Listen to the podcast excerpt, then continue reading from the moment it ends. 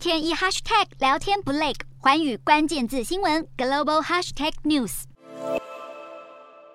德国曾经在今年五月份承诺向乌克兰提供七辆国产 PZH 两千自走炮。德国国防部长兰布雷特最近视察莱茵巴赫军事基地，也证实乌军所接受的 PZH 两千自走炮训练即将完成，很快就能投入实体作战。PZH 两千自走炮是当今世界上最先进的火炮之一，它的弹药自动填装系统能在短短九秒内发射三发炮弹。PZ H 两千自走炮，先进的射控系统与导航系统，还能精准打击四十公里以外的目标，让它能在恶劣的作战环境下拥有快速反应以及独立作战的高机动性能力，还能在遭到生化攻击的战场当中有效地发挥作用。自从一九九八年服役到现在，PZH 两千自走炮已经被荷兰、意大利等欧洲国家，甚至是中东卡达的军队所使用，并且在二零零六年阿富汗战争期间，